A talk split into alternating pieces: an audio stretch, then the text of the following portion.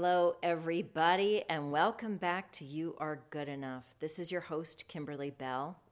I have been feeling inspired to talk about feelings that can be related, the negative side of feelings that can be related to just our experience in life. So, you know, anger, okay? I'm going to talk about that in a later podcast. Today, I'm going to talk about the fact that sometimes we can be in relationship with all kinds of people, okay? Families, and then we choose partners. And sometimes we find ourselves feeling dissed and dismissed, not valued. And this is an awful thing if you are someone who well, I'll be honest, if you're participating on either side of this, it's awful, right? Uh, it doesn't feel good for the person who's the offender, and it doesn't feel good for the person who's feeling the offense.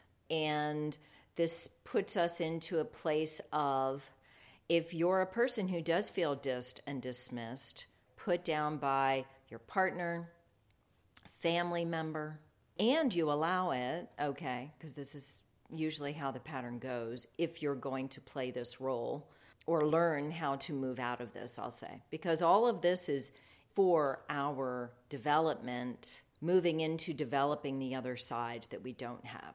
So, for example, if you're the offender in this, it's going to be partially for you to learn how to become softer, more compassionate, more uh, realizing that what you're frustrated by is yours to work on. And then on the other side of it, if you're the person who feels like you are being dismissed and dissed on a regular basis, it is your development, right? It is your earth curriculum to start learning how to use your words, to not take it anymore. And there's always reasons why we do this, right? And most of it is fear and being uncomfortable. So, yeah, so let's dive into this a little bit. You know, it, it's an interesting thing because we're aware that it's happening. For me, this started happening to me in my childhood. I was uh, growing up in a household in my, I would say from like eight years on, in a household that was constantly criticizing, right? There was criticizing going on with everyone in the household. A lot of jabs, a lot of sarcasm, passive aggressiveness, and it's very hurtful. I will say this was hard. I took it for many years, and then I started to realize you know it's like the more you take it then you start to realize how how angry you you become and how you feel so unloved and how you feel so unappreciated because no one ever talks about the good things that you do no one ever recognizes the good things that you do so, if you're a parent and you're aware that this is a pattern running for you and you're doing this to your child, please start to be aware of it and put yourself on the receiving end of it. Okay? And if you're a partner and you're you're playing either role, this absolutely is for you. This causes shame. We feel shameful, we feel stupid, we feel embarrassed because we're the butt of the joke. It's such a cancer. I can't say enough about it, really. And this is going to be a short podcast because my feeling is I'm going to be talking about these kind of, they can feel like isolated moments, but they really spread out into a lot of moments. But if you are someone who's taking this, all right, it's time for you to start letting the other person know that you are starting to value yourself more you're putting up a boundary, and you won't be talked to this way, whatever it is. It's time for you to start valuing yourself. It's like a tipping point, okay? A lot of times it comes out in anger. We blow up, we have rage. You have rage and you blow up because you're not taking care of yourself. It is your job. No, it's not nice that there's a partner or somebody in your life who disses and dismisses. That's not nice. But guess what? They learned that pattern. You learned the pattern you're creating. And that's one reason you guys magnetized each other. because you're either the light or the dark for that pattern within your partner. This is what happens in relationships, whether it's romantic or whether it's family, right? We're, we're all learning how to look and love ourselves and to really self care and to really self love, right? It goes deeper than a cup of coffee or a latte or a pedicure or, you know, a hobby. You know, a lot of times we can feel like we're in the wrong relationship because we're not self caring, because we don't have our boundaries. I want you to hear this, people. When you start taking care of you, that other person is going to self correct. Trust me, they know that they shouldn't be doing this but they haven't kind of been put in their place in a way. And I'm going to use me as an example. So I was a child who experienced this, and I got to see partners treat each other this way too. It wasn't just me, it was the whole household. It wasn't supportive, it wasn't loving, it wasn't safe to be yourself because everybody was pointing out your flaws, right? And then, of course, it starts starts up and trickles down. So, you know, I had a brother who was calling me thunder thighs. I was always encouraged to lose weight. I was a little I was a little overweight for a while. I had hormonal imbalances. I mean, looking back, now that I know so much about nutrition, none of that needed to happen. But anyway, that's a different podcast. So, uh, you know, you're you're getting the feeling of what I'm talking about. It is your job to stand up for yourself when in relationship, when you start to do this, you are going to not get as angry.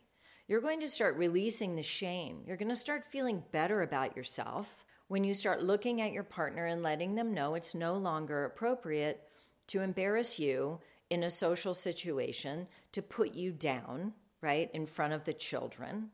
This happens all of the time, people. This is not love, just so you know. It's not love to be doing it, it's not love to be receiving it. It's on you, though. So if you're the one who's doing it, take notice. We don't wait for the other person to change. It's not on us to change. When you get the hit of uncomfortable, like, ooh, I just overstepped my boundary, that's your mess to clean up. So you might need to apologize. Ooh, sorry. You know what? That probably wasn't cool. It's on you. You don't wait for the other person to realize what their their job is to start doing your job. That's waiting on others to be yourself, to step into your sovereignty and your power and your empowerment. We don't wait on other people. A lot of people right now are in relationships with people and they're waking up to the fact that their partner might not ever change, but they're changing. So, this is one way to realize that you have to expand yourself while you're in your relationship. It's your job to do it. And when you start taking care of yourself, again, you're going to feel so much more better, so much more confident. A lot of times we stay in these disempowerment roles and play these patterns out with our partners just because it's something we've always done but it's not healthy and it's not loving. It's either not loving, well, all sides are not being loving to themselves, right? You're not being loving to yourself when you're criticizing somebody or talking to them in a passive aggressive way and you realize it.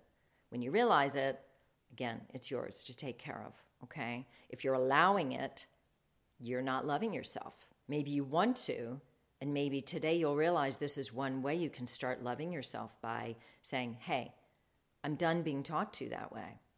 And a lot of times people are too afraid to speak up because maybe the other person, maybe they're worried that the other person's going to withhold love, keep the children from them.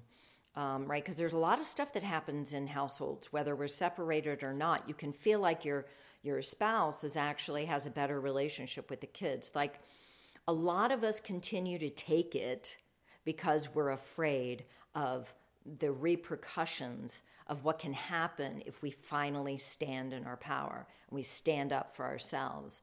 But I'm telling you right now, the universe, God, Source, is going to support you when you start loving yourself. That is what God, Source, and the universe wants you to remember that you are sovereign, you are divine, you are the image of divinity. You just forgot. And I'm here to remind you that it's time for you. A lot of people have disease. A lot of people have disease because they've been taking it a very long time and they literally start to wither away on the inside of themselves because they don't have it anymore. Well, if you're one of these people and your health has not been good, take a look at this. You can turn your health around. I promise you. I promise you. You can turn your health around. This is a wonderful first step. Claim the fact that you are part of God and you deserve to have a happy and a healthy life. This is where I'm going to leave it. Stay tuned because I'm going to be talking about anger. I'm going to be talking about some of these disempowering ways that we can feel and experience life. And also, I realize that many of you who listen to my podcast, I want to say thank you. It is absolutely my joy.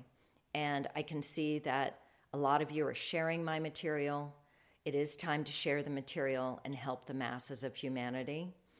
We are at that tipping point right now where it's important to spread the love.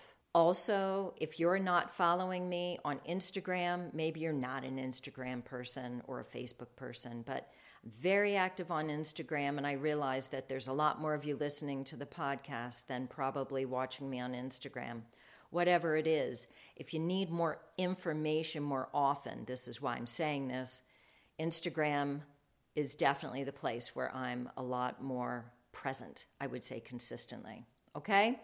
All right, guys, love to you all. I look so forward to talking to you soon. Be well and talk to you soon.